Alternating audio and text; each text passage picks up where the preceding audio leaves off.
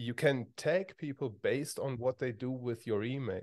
So when somebody clicks on that consultation call link, you tag them that they are interested in a consultation call. And then what you do is you have an automation that pulls them out of the regular newsletter, adds them into a follow up sequence of emails in case they don't end up booking. So they go onto this this page where you have the calendar form embedded so that they can schedule a call. If they do, amazing. You just keep them running in the in the newsletter as usual. But if they don't book a call, if life gets in the way, the phone rings and they end up leaving that page without taking the chance to book a call with you, you can follow up with those people specifically with automated email sequences to say hey i've seen that you've been on our call but you didn't uh, on, on the page to book a call you didn't have a chance yet to actually finish finish the process here's a link again i would love to chat with you. Like you bring people back to that call and this is common practice in e-commerce where they are called abandoned cart campaigns. You put a you put a product into the shopping cart and then don't buy it. 10 minutes after you left the card you get an email hey you've you forgot something here's 10% off.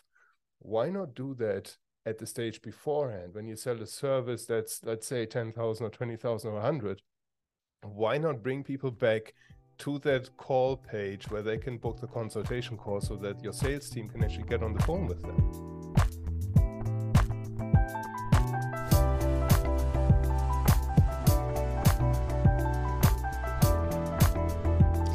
Welcome, everybody. I'm Chris O'Hare, your Quick Win CEO. And in this show, we talk to entrepreneurs and industry experts on the quickest ways to improve your business and get the three quick win recommendations.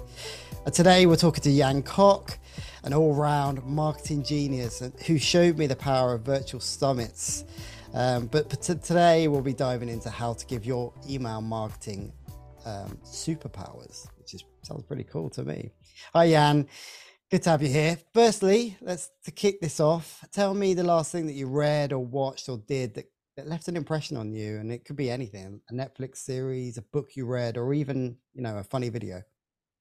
The last book I read is what I want to share with you, and that is How to Think Like a Roman Emperor by Donald J. Robertson. And I'm a big fan of Stoicism in in how it makes you think and how it helps you as an entrepreneur navigate challenging times and things like that and make hard decisions and not worry about things outside your control and all that stuff. And how to think like a roman emperor is a brilliant blueprint. Highly recommended wow. Okay i mean stoicism is becoming a big thing ever since covid i would say um, people are obviously more uh, concentrating on their mental health and and understanding that that whole side of it so stoicism uh, it's kind of leans into a lot of that, isn't it? I mean, it, it just keeps you, you, you keep moving forwards. I always see it as a bit like grit, you know, having uh, what entrepreneurs tend to, well, the most successful ones I've heard, or the older style entrepreneurs, they tend to talk about a lot about grit and how they need um, grit to keep them uh, going through those tough times, those those challenging moments. So uh, yeah, stoicism always kind of fits, fits into that bucket for me. I don't know how you feel about that. Yeah, same here. And I've been into it probably since 2017 or something like that. And it always resonated with me. Like I, I even had Latin in school was was the best class that I had. And what the leaders back then in, in ancient Rome did always resonated with me, like the, how they built this massive empire and there were all sorts of politics and intrigues and wars and like way bigger challenges than we have to face right now that they had to navigate and the the thought patterns they developed especially marcus aurelius which is uh, the person portrayed in the book are really helpful to keep your mental health and to stay sane. Like especially as a business owner as a leader you get all sorts of stuff thrown at you every day 24 7 the little dictators we have in our pockets they bombard us with messages demanding our attention and you need to know how to navigate that. Little dictators there we go. That's something i haven't heard a phone called before so i love that. That's great. Your, nice your apps certainly contribute to that but in a positive oh. way for the business App, apps never never do anything bad. Um no, anyway. don't. Just um, as email. Yes, get rid of email, down with email. Hence, where we're talking about how to make your email better today. So, give me um, a little bit of a self introduction about why our listeners um, should listen to you and, uh, and, and kind of what, what are the reasons for um, your success for today. Absolutely. So, you've mentioned that I've shown you the power of virtual summits. Um, I started with those in 2015. I started my business in 2013. So, in a decade in entrepreneurship this year.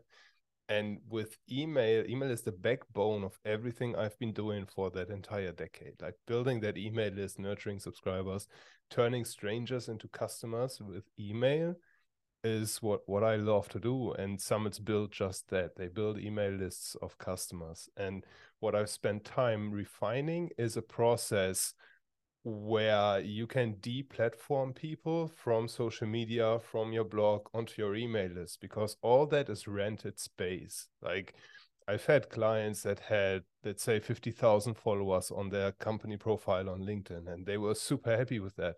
But guess what? What happens when LinkedIn changes their algorithm? What happens mm. when the LinkedIn AI tools checking accounts for their quality decide you suddenly don't meet the standards anymore or there's a false negative or false positive signal and they shut down your account. I've had, seen that more than once and i've seen that to all sorts of account sizes. I even seen facebook ad accounts that had a billion dollars of ad spend under their belt getting shut down for no reason. So why why take that risk? Take control mm. over the data that you have. Mm. And Josh, it's so powerful because um, it's exactly all the messaging that I give when I say why you need your own app. It's to yeah, deplatform your audience. I love it. And and the thing is as well with um, these tech giants is that I mean you're looking at Facebook. If you built all your audience on Facebook now, and now the popularity of Facebook is dropping and the ad spend is dropping and, and everyone's moving to other platforms like TikTok, you're going to have to do all that hard work again. I mean, it's obviously not going to be as hard, but you're going to have to do that all again so yeah. why not build them away from your you know from those tech giants at the same time and and you know make sure that you've got a a, a plan b um, yeah. that you can then tap into and and we have email in our lives and everywhere like it's not disappearing there are studies that show that every day 330 billion emails get sent. Like it's it's not going anywhere. Mm. And w- what I love about email is you're building one-to-one relationships at scale because every single person that subscribes to your list, they want to hear from you.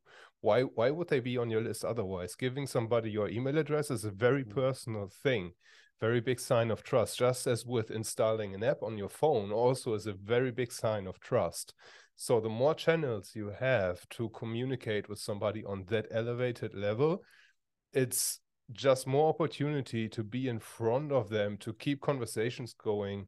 Like a regular newsletter for example it keeps referrals coming in. If you send an email once a week you are always present with your subscribers. And then if if they come across somebody who could use your services they may, they're more likely to make an introduction or if you have a daily newsletter, which I do right now, I, I spend about two hours a week writing and scheduling seven emails. Um, I am constantly selling. I'm constantly pitching. I'm getting people on the phone to book sales calls with me. I'm getting feedback from my audience what topics resonate with them, what topics don't resonate. I see which marketing angles work. It's a playground to learn about your audience and your buyers and then you can use automations when somebody actually starts a project with you. I just had a had a conversation with a friend of mine who sells local calisthenics parks. He's uh, we're, we are setting up an automation. When somebody kicks off the project to have their custom calisthenics park built I think on average he sells them for like 35,000 euros, mm. but they can go up to multiple six figures in projects. So high touch is very important in this industry. And what we'll do is we'll set up an automated campaign that guides his customers through the process of actually manufacturing the park, the construction phase, and then the the sign up phase when everything is is getting ready to be used and they can open the park. And with those touch points, you create a lot of intimacy between you and your customers. And there, there are mm. countless examples how email can let you do that. I mean, that's, that's a really good point. It's um, these welcoming sequences is what they call them, isn't it? Where you, you get them to sign up and then they, they have um, a, a pre-done list or sequence of emails that get sent Yeah. out. Um, so, okay, I mean, obviously the, the name of this show is Quick Win CEO, and we want to kind of know what the, the, the, the juicy bits of email marketing is that are going to give you the most impact. Just run through like that welcoming sequence um, run through the the parts of email marketing that are really really important. What's to what have you seen? Because you, you read a lot about this um, on the internet you know um, you've got all these um, marketing influencers all over you know twitter and tiktok and you name it and they always give you everything but they don't necessarily tell you what the things that are going to work um, that are going to give you the impact and what you need Yeah. to just concentrate on what are those things The first thing is make sure that you email at least once a week. And I hear people screaming, I don't know what to write about. I'll just write spammy emails or they uh, they won't be valuable enough. I don't know what to write about every single week.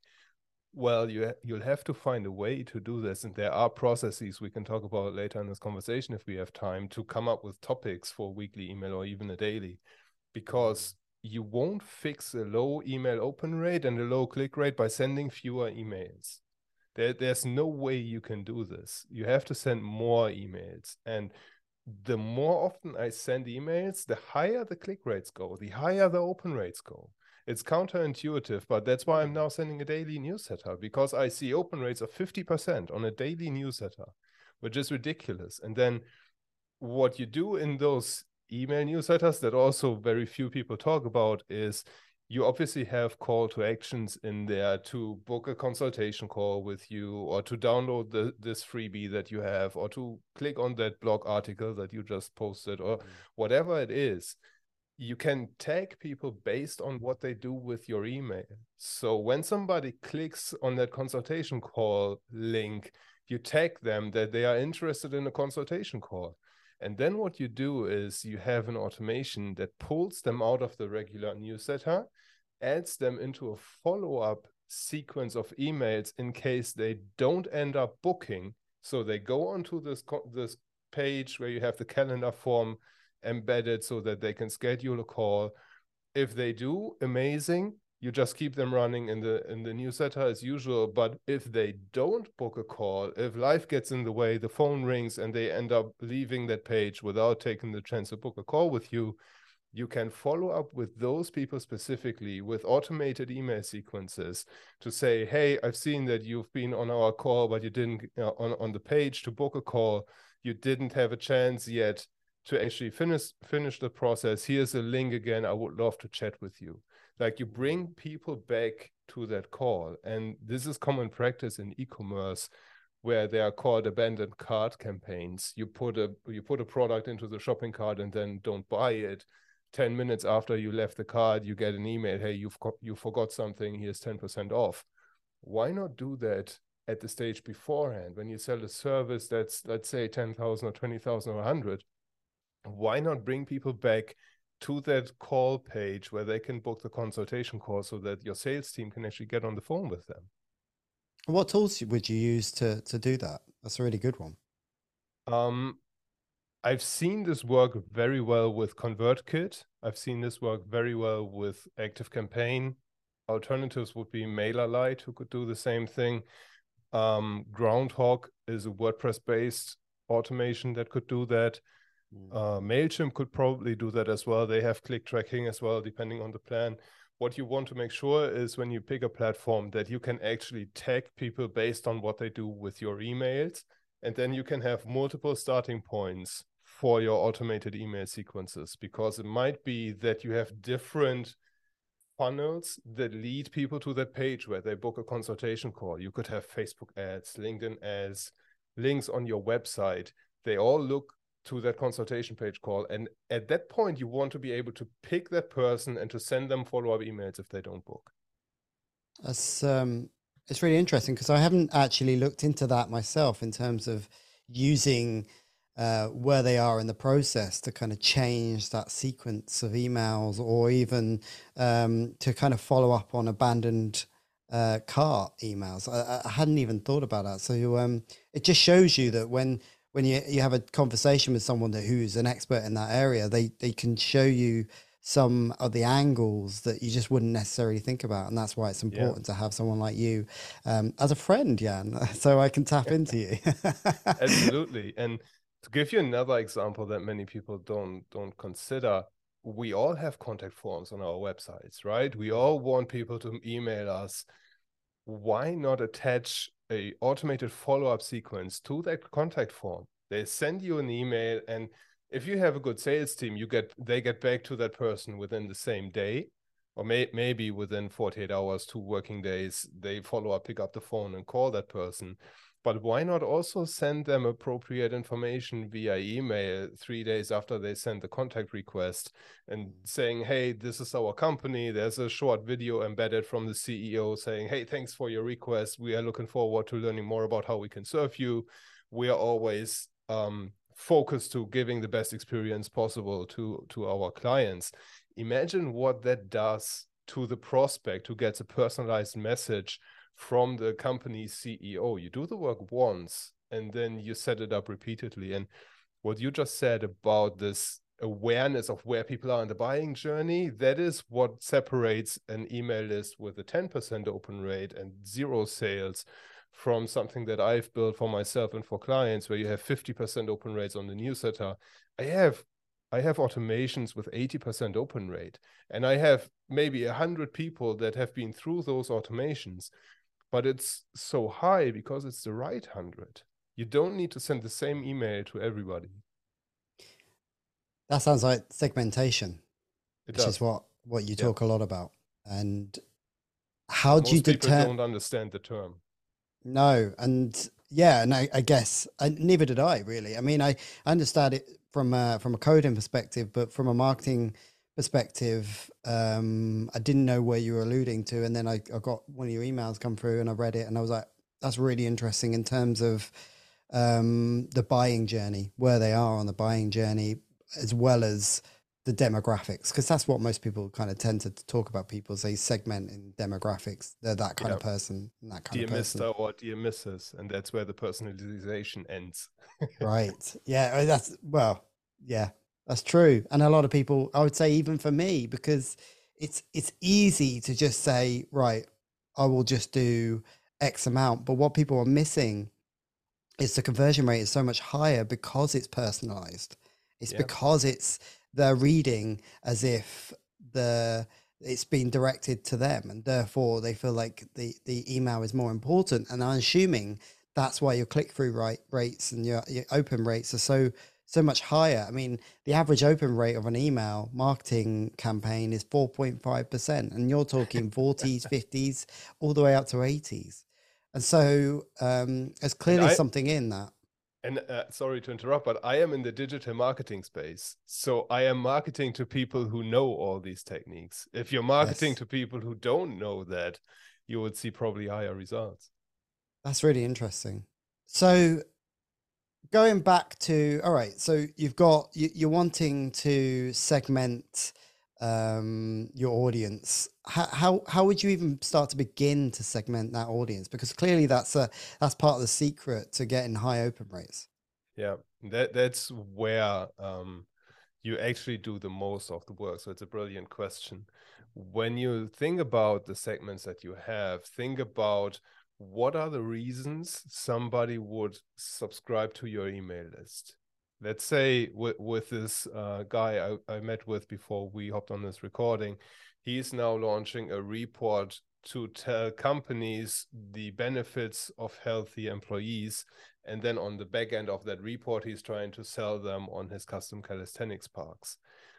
Why would somebody from a company subscribe to that report? They actually have pressure from their manager to perform. Maybe they are the CEO of a small company and need to make that decision themselves. Maybe they are just shopping around. Those are already three different pain points, levels of engagements, and three different ways you need to speak to that person in your email. I'm sorry, not sure what that was. Alexa. Uh, Is Alexa So before this call, uh, Jan said, uh, "Alexa, turn on video mode," and his uh, his whole all his backlights turned on, the lights turned off, and gave this nice mood setting. And I was like, "This this guy knows about automation." Um, something I, I've been trying to do more with, but uh, um, Siri's not not letting me. I don't, don't know if any, anyone's tried to do um, Siri HomeKit, but it's awful. Anyway, carry on, yeah. yeah. Yeah, um, coming back to that segmentation point, you you have to understand what the reasons are for people to sign up to your list in the first place. Because if I have a CEO who's looking to improve the health and performance of his employees in the company, I need very different messaging compared to somebody who's working in the HR department. Just the different positions decide how I write the copy in my emails and what call to actions I can use to actually get as many people as possible to book a consultation call so I can sell them on a custom calisthenics park. That that's one thing, pain points and desires. The other thing is how long have they been on the, your email list and what content did they actually already see? So if I have a call to action, let's say for my consulting on email strategy, I don't want to say, check out my consulting package five times if somebody already clicked on the link. Hmm. So I'll use conditional content in my emails. And it, th- these are things that you set up once and then you can copy and paste them into every email that you write and into every newsletter. So it sounds complicated, but it's work you do once, you do it right, and then you can just copy and paste it and don't have to worry about it ever again. So if somebody already saw your sales page, they saw uh, the form to book a call, they saw context about the, the products or services that you offer, you can actually speak to those three people differently if you understand what segment they are in. Right. And so you're talking about tags and tracking that. Um, how are you tracking that? What's what's the platform that you're using? Because obviously you've got ConvertKit and, and the rest of it. How how are you? Yeah, how are you tracking it? Yeah, I'm using ConvertKit. Um, right. I've switched from ActiveCampaign to ConvertKit. Uh, dif- different story. Both both are decent platforms. And with ConvertKit, what you can do is you can have automation rules. So with this engagement tracking, what I do is I have my landing page URLs and I can say inside ConvertKit, when a subscriber clicks on that URL, do this, that, and the other thing. So I can apply tags, I can remove tags, I can put them into automated sequences, I can remove them from automated sequences. And this is where this entire email marketing strategy gets messy if you are not careful with this. So, what I always do when I work with somebody new, we map out the entire structure in a mind map so that we have a visual flow. Okay, here are the five starting points where somebody can go into my email newsletter. What types of automations does each one need to go to so that you have a visual representation of how your subscribers can actually go through your sequences that you're building? That's with because obviously the audience are not going to understand um, some of the technicalities, and so for you to go through that and make it quite easy to to understand yeah. is really important. Um, and it sounds doable. I, I sent right? you a checklist right after this call that we can share with the listeners so that they could see if they are in the stage to actually use these advanced types of automations ah. or not. Ah. Because most people are, they just don't know about it. And the tech, I mean, just what I'm explaining right now is intimidating to many. Hmm. Yeah, I mean, it's there's different levels, isn't there? So if you're not doing level one, then obviously, you know, there's no point going to level two because there's a lot of low hanging fruit and quick wins that you can get from level one yeah. before you you move on to the, the, technical stuff. But I mean, just sending emails every day obviously is going to um, sound like it's going to be a massive quick win for people, which they don't necessarily uh, do. I mean, this is what I've started doing this year is I've started sending out um, some content on my LinkedIn every day instead of like once a week, which which is having a massive impact in my impressions and it's it's staying high because it's almost compounding because um, the algorithm's learning more and more about me on, on LinkedIn. It is. So and it's it's a similar process with email. And what what people overcomplicate is I want to send valuable emails. Yeah. What is value in the first place? Somebody gave you their email address. They want to hear from your company. Share personal wins, share what is internally going on, what, what the team is learning, how things are evolving reference industry news and add your perspective to those uh, share case studies new product developments even entertaining stories making people smile is a huge value mm. like people remember how you make them feel not what you necessarily say or write in your emails and mm. if you have a process for creating this content out of everything that's around you just being mindful about what's actually going on around you in the office what conversations are being had what what questions come up in the customer onboarding over and over again that you can reference in an email what content do you already have that you can repurpose in emails those are very low hanging fruits as you said to get a newsletter off the ground. Mm. and then you add one automation the next automation the next automation and you just grow organically this way. Yeah that sounds great. And um I think what about the writing process then in terms of trying to to drum up a lot of this this content? Because that I'm almost well. I mean, now we've got Chat GPT. Uh, we have no excuse, right? Um, I mean, uh, the, the the kind of thing that that does. Uh, people, a lot of copywriters thinking are going to go out of business, but actually, a lot of people don't realize is they've got a massive um, advantage, especially if you're a copywriter, because you can write great copy um, and bang it out in half the time. And uh, there's a lot of time before the industry starts moving into that area of AI.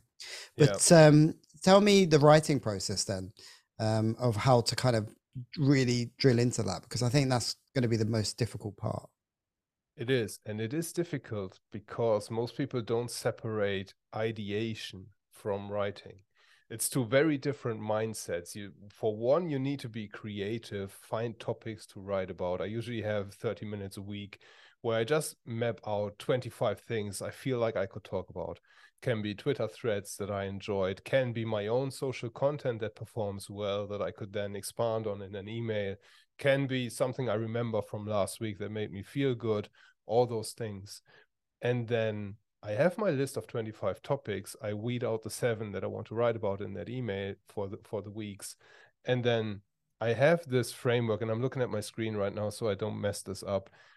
I have a very specific structure how I write sales related emails. For personal stories, I just write how I feel because over the past years I've sent more than 2 million emails. I've, I've I've got the flow down, but if you need a process, if you need a structure, start with a hook A sentence or two to draw people in to get them excited about reading the email.